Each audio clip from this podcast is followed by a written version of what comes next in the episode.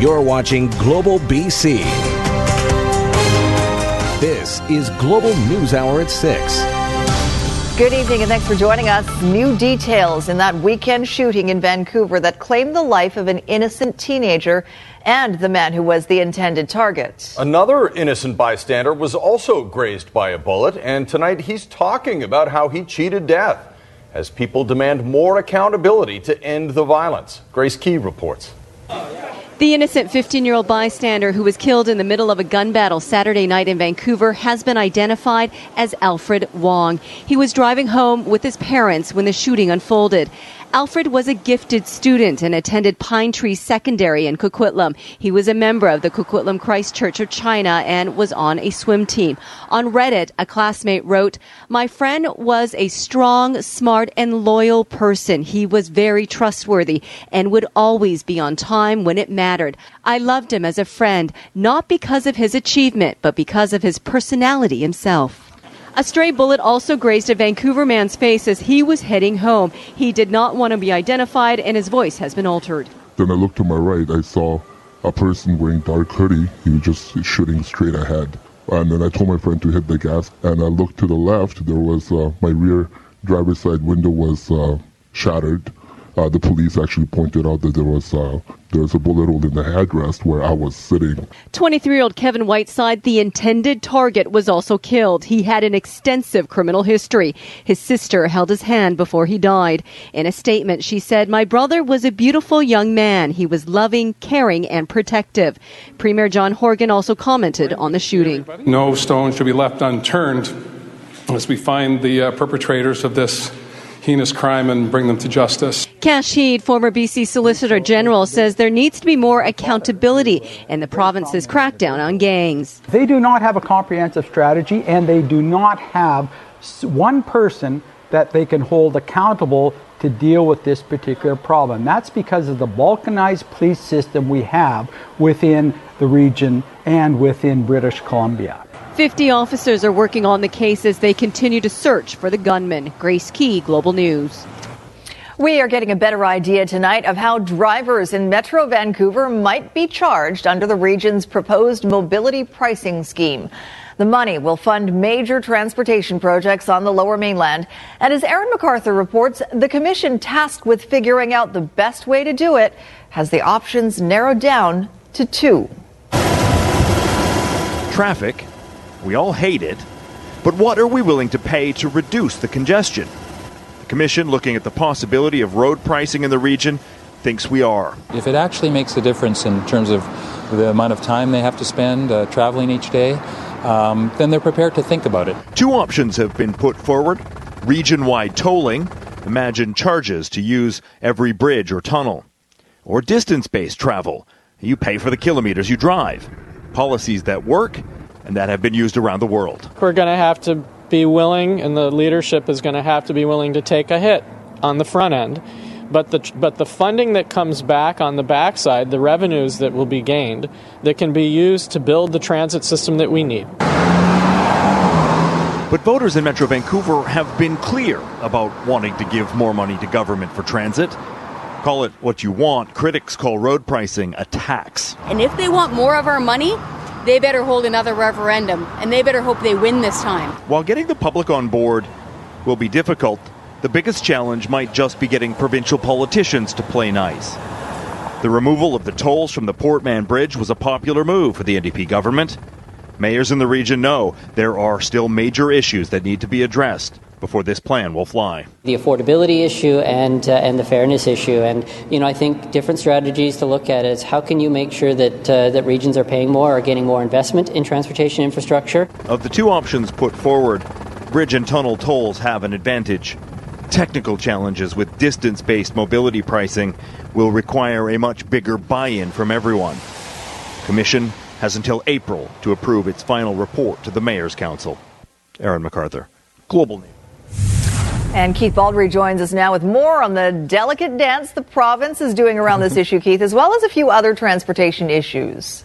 Yes, uh, Sophie. Uh, Premier John Horgan had his first news conference of the new year today. He was pressed on the issue of road pricing. Basically, non-committal here. He's not committed to bringing in an enabling legislation to actually allow that to occur. But he also took the opportunity to remind mayors they've got to get their act together in terms of prioritizing those transportation projects. Which comes first, and over what period of time? Here's the Premier. What I do know is that we need to move quickly to meet the, the deadlines that have been put in place by the federal government in terms of having federal dollars. Uh, 40% of uh, 40% from the province, 40% from the federal government, and 20% from the municipalities in the in the metro region. They're responsible for raising that money. They have to come up with solutions on the 20%, and I'll wait for them to come to me before I pass a judgment. Now, further confusing the matter is the new uh, chair over there, Derek Corrigan, the mayor of Burnaby, uh, questioning the priority of building the Broadway subway line and the Surrey Light Rail uh, as the top two uh, priorities for the mayors. That's sort of throwing a bit of a hand grenade into the whole conversation, and it may further exacerbate the problem, or it may solve the problem, finally get the mayors to come together and finally figure out which project should come first. See what happens, Keith. Thank you.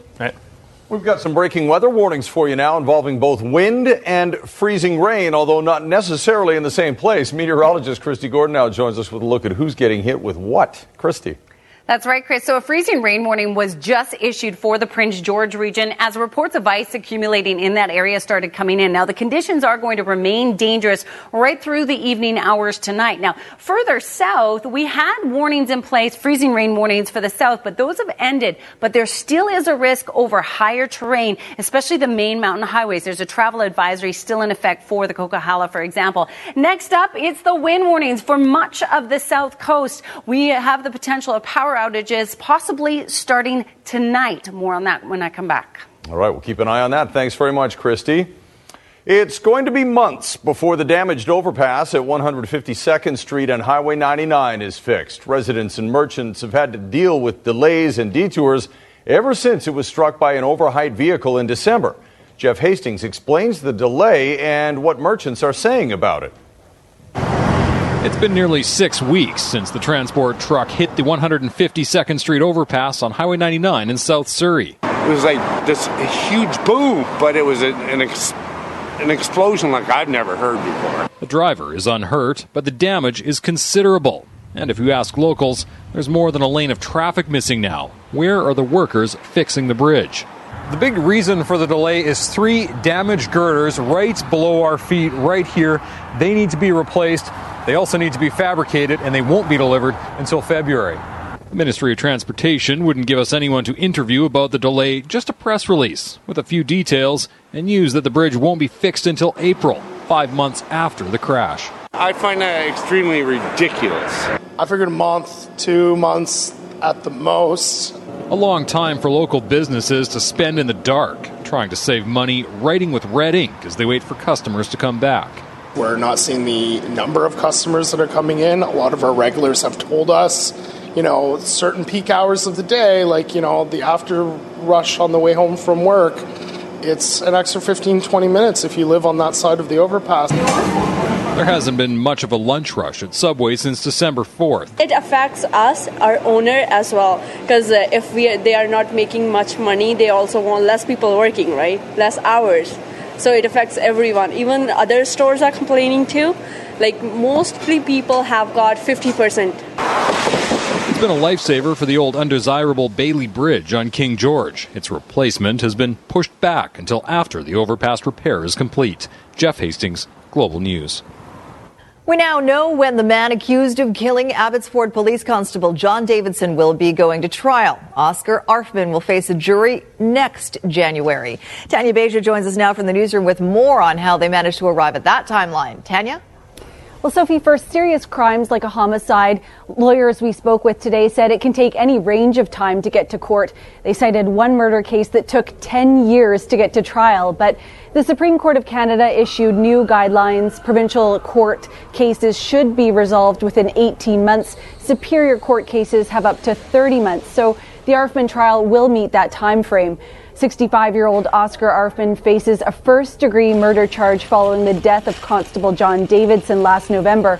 Now, while experts wouldn't speak to his case specifically, they did say it can take many months to prepare all of the material, including DNA and ballistics reports, that are needed for trials involving serious crimes. If a serious case is getting to trial within 14 months, it, it indicates that all the parties within the criminal justice system, the Crown, the defense, and the judiciary, are seriously trying to get the case tried within the Jordan time limits and ensuring that the public has a verdict one way or the other in a timely manner. So, Tanya, the trial won't happen until next January. We also learned today that it will be held in New Westminster.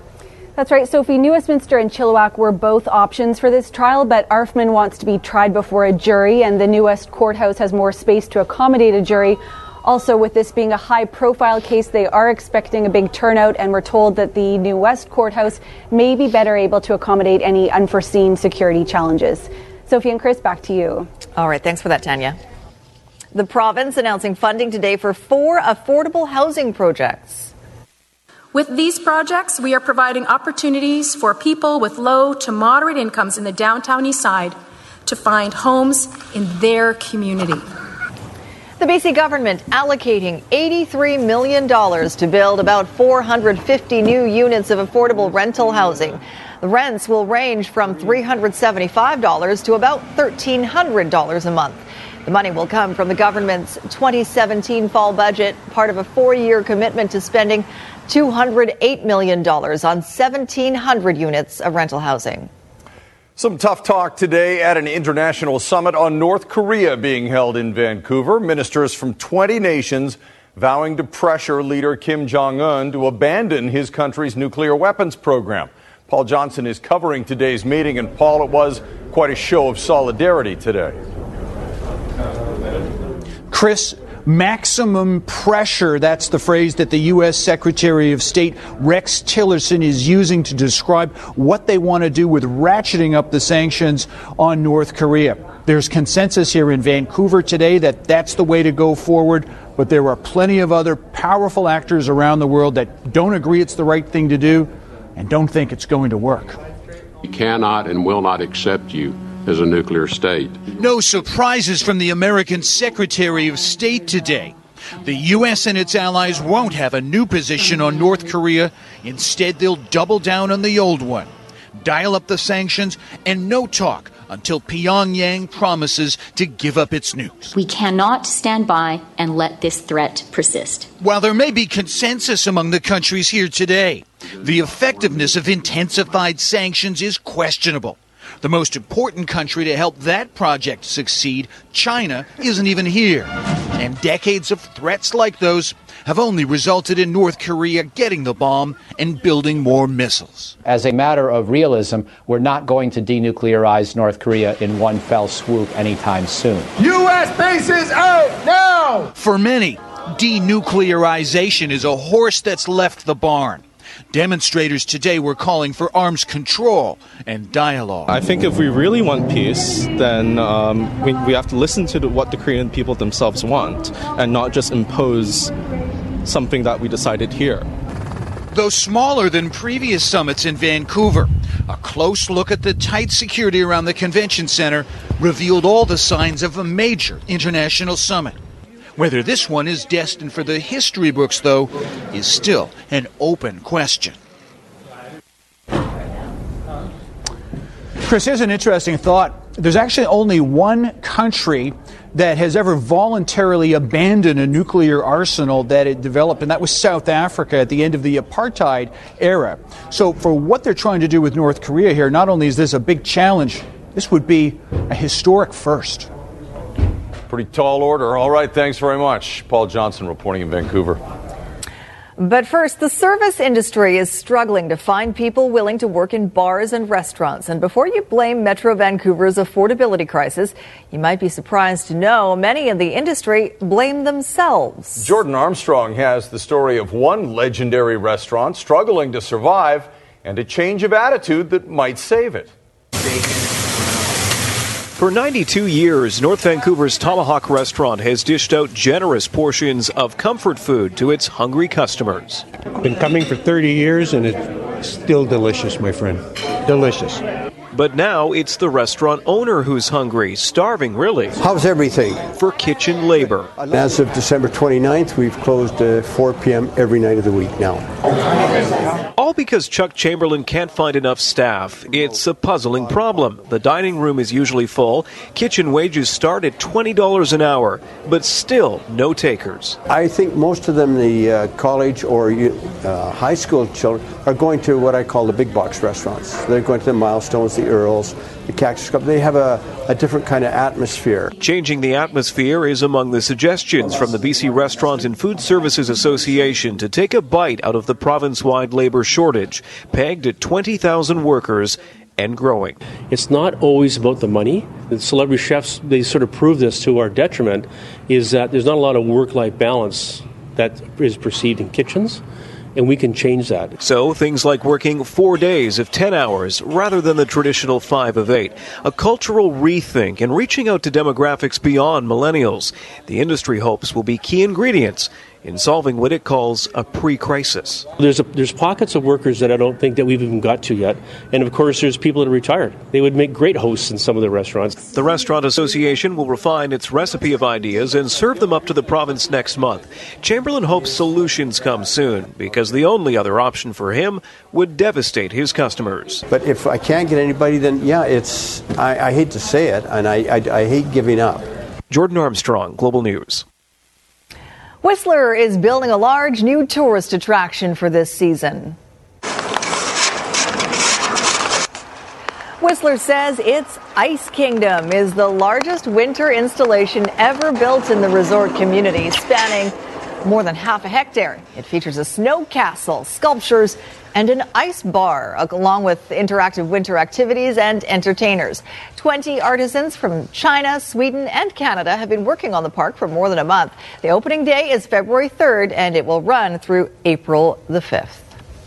The RCMP racked up $90,000 in expenses during the investigation of a pair of suspected terrorists. The sting eventually led to charges against John Nuttall and Amanda Korody, but the case crumbled in court with withering criticism from the judge. Rumina Daya explains why the costs are only now coming to light. We're going to try and shoot and kill as many of them as we can before we ourselves are shot and killed. What did it cost taxpayers to take down two would be terrorists in a monster RCMP investigation that lasted months? It's pretty obvious that these people were not able to do this on their own. After a two and a half year fight, the BC Freedom of Information and Privacy Association has uncovered part of the bill. The RCMP spent over $900,000 on overtime for more than 200 staff. They also dropped over 90 grand on expenses like clothing, food, and trips for John Nuttall and Amanda Korody. The drug addicted couple living on welfare in Surrey considered the masterminds of the terrorism plot to plant pressure cooker bombs at the legislature in 2013. But for the intervention of the, the RCMP, they would ne- they would never have they might not have even gotten out of their basement apartment. FIPA's numbers don't even include the cost of court time, which sources tell us works out to about $5,000 a day. The jury trial was five months long. Then there was the entrapment hearing, now the appeal. If you have a stone, throw it. If you have a bomb, drop it. The judge who threw out the terror convictions against Korody and Nuttall concluded the RCMP entrapped the couple and essentially lured the pair into committing a criminal offense by spending thousands of dollars on them. Crown is appealing. As the case drags on, FIPA says it won't stop until the RCMP reveal the entire cost of the investigation. We need those numbers, but it's in the millions. Rumina Daya, Global News.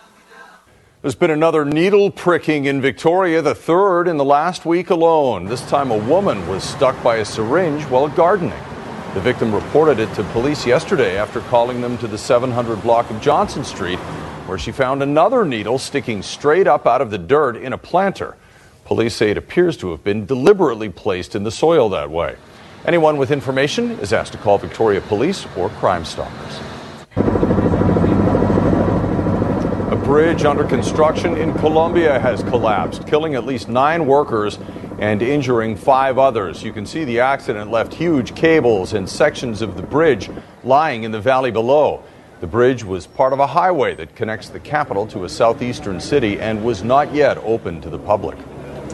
People in a Southern California neighborhood are in shock tonight after the discovery of 13 children kept locked in filthy conditions by their parents. The children were only found after one of them escaped and called 911. And tonight, the children's devastated aunt says she can't imagine the nightmare they've lived.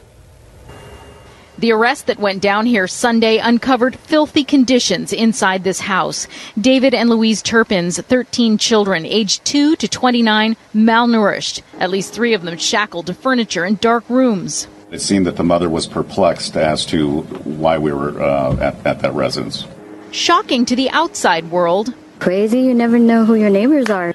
Neighbors say there were hints the family was odd, but not to the point of concern. They never were mean, but the vibe that I got was stay in your zone and we'll stay in our zone. That's the vibe I got. The couple's 17 year old daughter escaped through a window early Sunday and called for help. So malnourished, responding officers thought she was 10 years old. All of the children are being cared for now by medical personnel. They're very uh, friendly, they're, um, they're very cooperative, and I believe that they're hopeful that life will get better for them uh, after this event. NBC News spoke exclusively with Louise Turpin's brother and sister. They say she isolated herself from them. We had really no connection with Louise in a long, long time since we were young. Neighbors can't fathom what went on here and why. No parent should treat, ever treat their kids like that. Kids who were rarely seen outside, and when they were, they were described as very thin and pale. The parents are being held on $9 million bail each and could face charges such as torture and child endangerment. In Perris, California, Jennifer Bjorklund, NBC News. Perhaps the best view yet of that car that went airborne over the weekend in California and ended up lodged in the second floor of a dental office. We showed you this last night. The car hitting a median and flying into the building just seconds before a bus passes by. Well, that bus had a dash camera, and here's what it looked like from that angle. Police say the driver of the car admitted to using drugs. Remarkably, neither he nor his passenger was seriously hurt. No word on any charges. Cape Town, South Africa could become the first major city in the world to run out of water. The city of 4 million has been suffering from its worst drought in a century, and reservoir levels have dropped to below 30 percent. Less than 20 percent of the water is considered usable. Residents have been asked to limit their consumption to 87 liters per person per day. For comparison, the average Canadian uses 329 liters of water every day. Everyone dreading day zero when the taps could run dry. I think day zero is going to happen whether the government wants to do it or not. I think the water is going to run out. When we look at day zero, why are we looking at day zero? Are there no other alternatives other than to close up my hotel or switch off all the taps? Day zero is April 22nd when authorities predict the taps will run dry.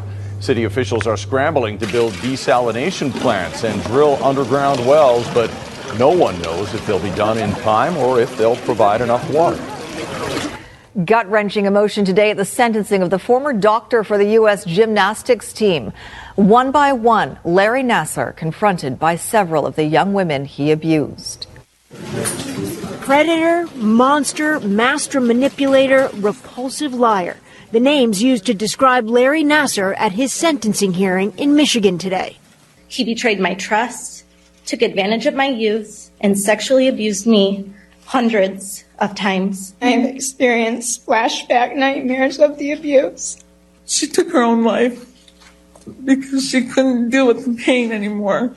Kyle Stephens was just six when the abuse began. You used my body for six years for your own sexual gratification. Nassar, a family friend. Of shame, disgust, and self hatred brought me bouts of depression, anxiety, eating disorders. The former head doctor for the Olympic gymnastics team pleaded guilty to multiple charges of child sexual abuse.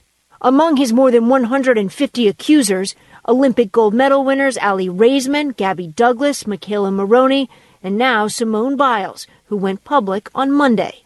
The victims' statements could last days, some pointing a finger at Nassar's former employers. It's horrifying that MSU and USA Gymnastics are not stepping up to the plate to admit their wrongdoing. USA Gymnastics says it reached out to the FBI soon after a complaint was made, while MSU says any suggestion that the university covered up Nassar's horrific conduct is simply false.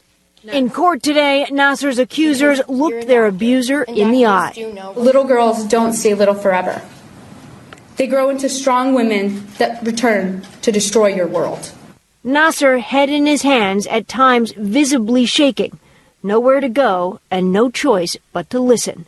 Stephanie Gosk, NBC News.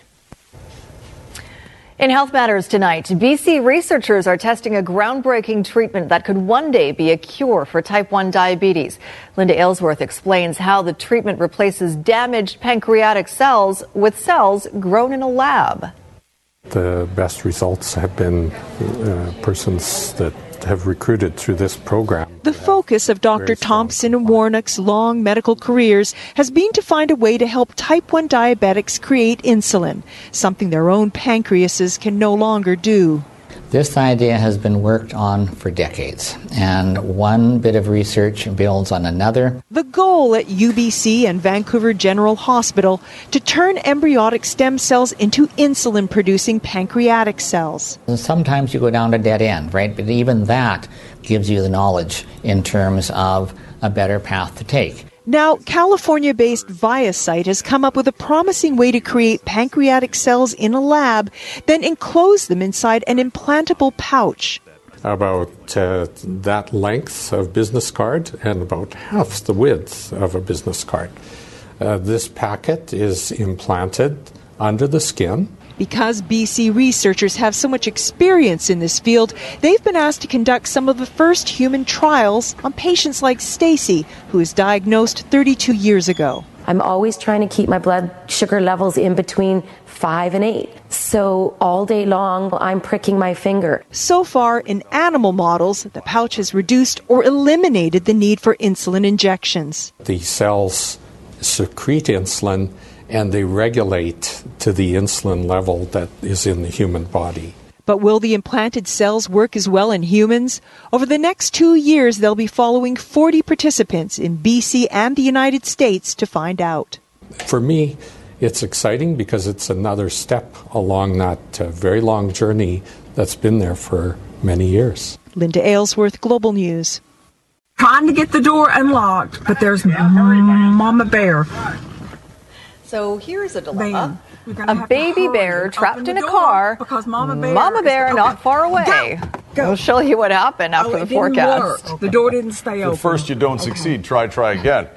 We'll see how that works out. Okay, Kristi's standing by. Earlier, we heard about uh, some ice storms, freezing rain, that kind of stuff. Let's find out what else is going on, Kristi.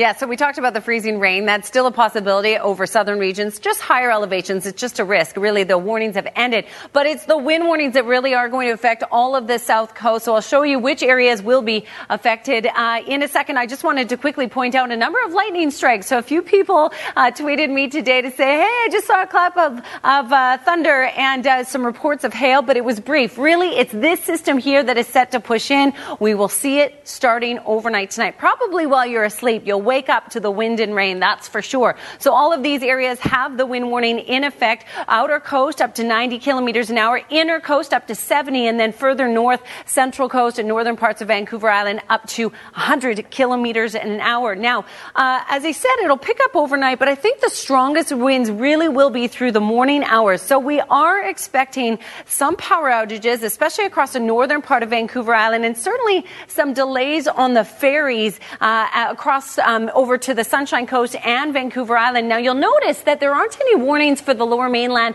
and Victoria, but let me show you this image. These are the winds pushing in, the strongest in the purples and the pinks there. And you can see it's certainly strong in through the inland regions of the uh, Strait of Georgia, I should say, but also down near Victoria and the southern Gulf Islands and towards White Rock. So uh, to Tsawwassen Ferry, certainly you could see some delays. Make sure you check with those um, uh, with the BC ferries, of course, before you head out. Now, for the lower mainland, the strongest winds, I think, will be through the early afternoon hours. The areas that will be affected will be along the coast, certainly up into the Howe Sound region, West Vancouver, but then down towards White Rock as well. And it should end late in the evening hours. There's a chance we could see some power outages, but the winds are only going to be up to about 60 kilometers an hour. Meanwhile, rain for the north coast, snow for areas like Terrace and Smithers up to 15 centimeters. Prince George, Quesnel, Williams Lake, and over towards Valemount. Snow for you, but only two to four centimeters. And we'll see some of that snow in through the West Kootenay region as well, a good five centimeters before it changes over to rain. Meanwhile, the south coast, yes, wet and windy through your day tomorrow, mild though at 10 degrees, and it is going to remain wet throughout the week, but temperatures are going to cool off, but certainly keep that umbrella handy. A Couple of birthdays for you, Iris Waddell and Vernon Wilcox celebrating tonight. Congratulations. And another Wilcox for you tonight. A great shot of a bald eagle from Cowichan Bay. There you go, guys. Oh, great shot. All right, thanks, Kristi. Thank you, Kristi. Well, a family staying in a cabin in Gatlinburg, Tennessee, heard their car horn blowing outside and discovered they had a little problem. Okay, and there's Mama. Mama's like, okay. man, please be careful. A bear cub had somehow got into their unlocked car, either to escape the cold or to get it some dog treats inside. I'm going to bet it's the dog treats. The owners climbed into the car parked next to it, deciding the best course of action would be to quickly jump out and try opening the door, but it took a couple of tries. You're going to have to hurry and open the door because Mama Bear is going Okay, go, go. Oh, it didn't work. Okay. The door didn't stay open. Okay. Oh, just hurry, babe, hurry. Okay. Oh, God, here he comes. Oh, here he comes. Oh, he's out. He's out. He's out. Okay. Don't the play by play. Luckily, no one was hurt, although the car was a little torn up, as you can see. Officials say the bears might have wandered away from their den in a search for food. How do you get in there? Oh, no. and an unusual police chase in Sydney, Australia. A wayward wallaby took a wrong turn and ended up on the famous Sydney Harbour Bridge.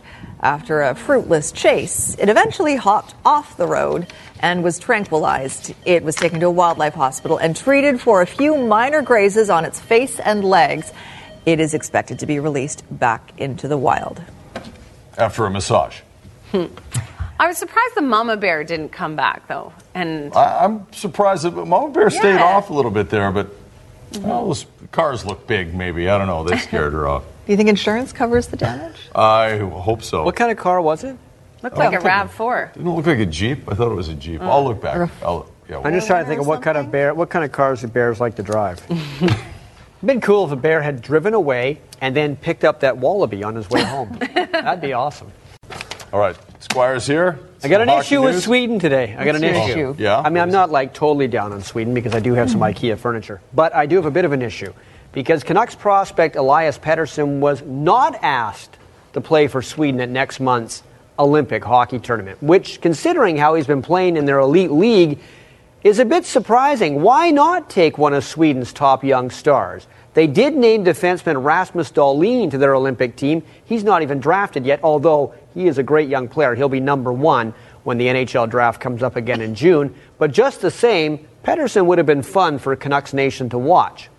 There are still actually two open spots on Sweden's team. There's an outside chance he could still get in, but it doesn't seem likely they'll take Pettersson. Even though he was quite good for Sweden at the World Juniors, seven points in seven games, didn't have a great final against Canada, but so what? Scored big league goals in other games, and despite missing some league play during the World Juniors, he's still sixth in Swedish league scoring, and his team is tops in the Swedish Elite League. Too bad. Okay, we thought we'd check out this game, Islanders and Devils, because Mathew Barzal of the Islanders is now seven points up on Brock Boeser in rookie scoring. But the good news is Barzal didn't get any points tonight. I shouldn't say good news. He's a local guy. If Boeser doesn't win, it'd be nice to see Barzal win. Anyway, that's a goal by Anders Lee. 26 of the year. He's had a great season so far. But this was the Devils' game. Damon Severson scored two straight to make it three to one. And then Taylor Hall's coming down the right side in the two on one, but he's going to do it all himself, and the Devils are going to win in Brooklyn by the score of four to one.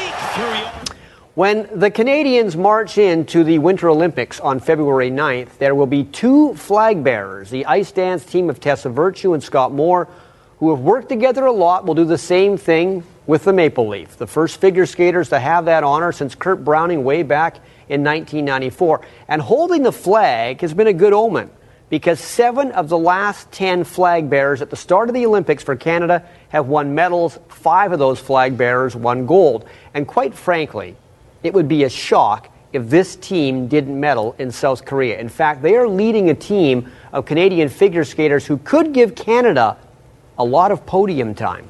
Here they are, Olympic champions, world champions. They are the king and queen of ice dance in Canada. And when it comes to the hierarchy of the greatest figure skaters, not just in North America, but the world, Scott Moir and Tessa Virtue have to rank at or near the top. On the weekend, the dance pair delivered a skate for the ages, recording a perfect score in winning their eighth national championship for careers that have now come full circle.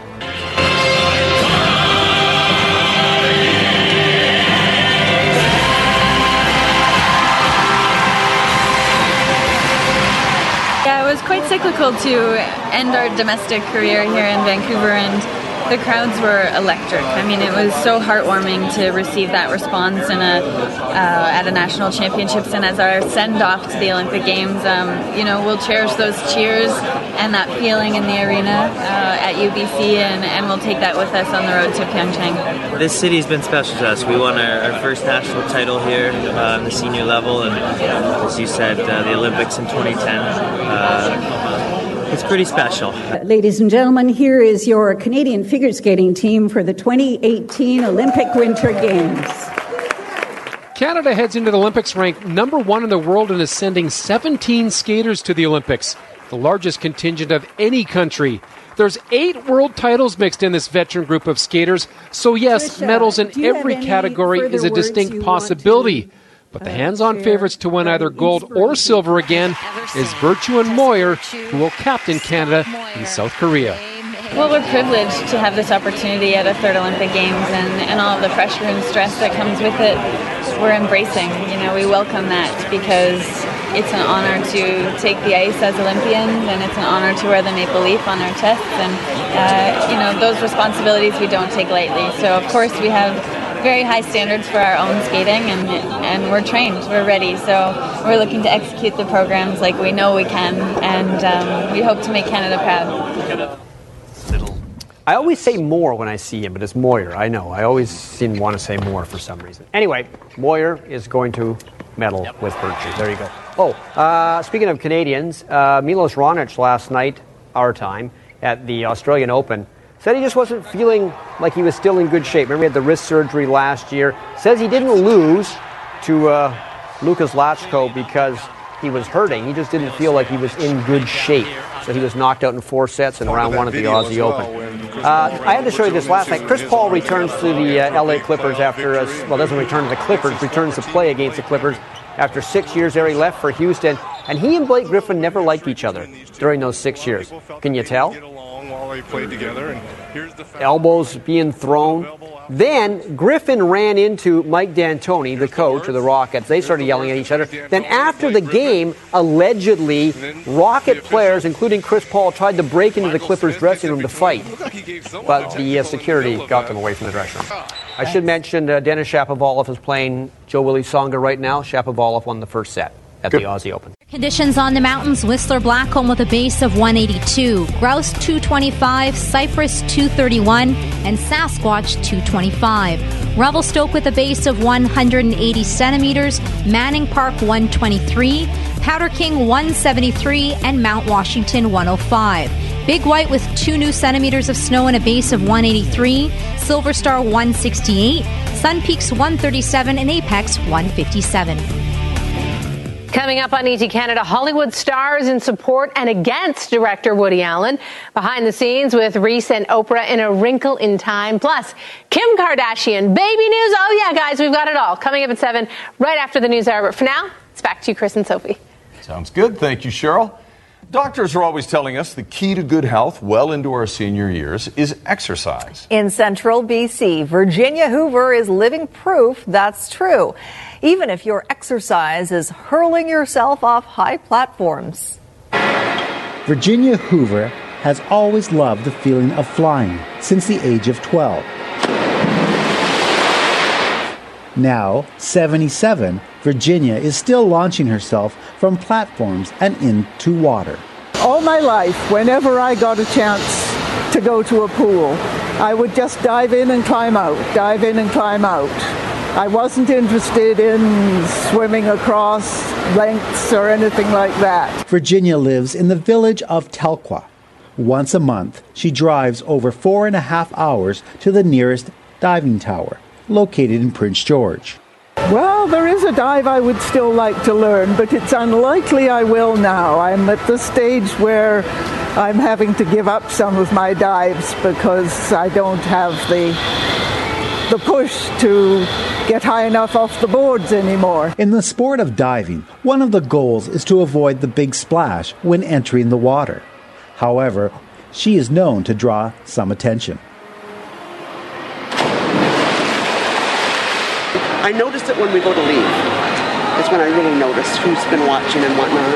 That there are people standing up in the hot tub that have been watching apparently the entire time. And Staying active in your older years can improve your physical, mental, and emotional well being. For Virginia Hoover, when it comes to staying fit, she dives right in. Dave Branco, CKPG News. I'm Okay. surprised they haven't asked for helmets on those Okay. types of Oh, my goodness. There was a gasp in these. studio That last here. dive was a little too close for my Oh. liking. Which is like, she seemed okay with it.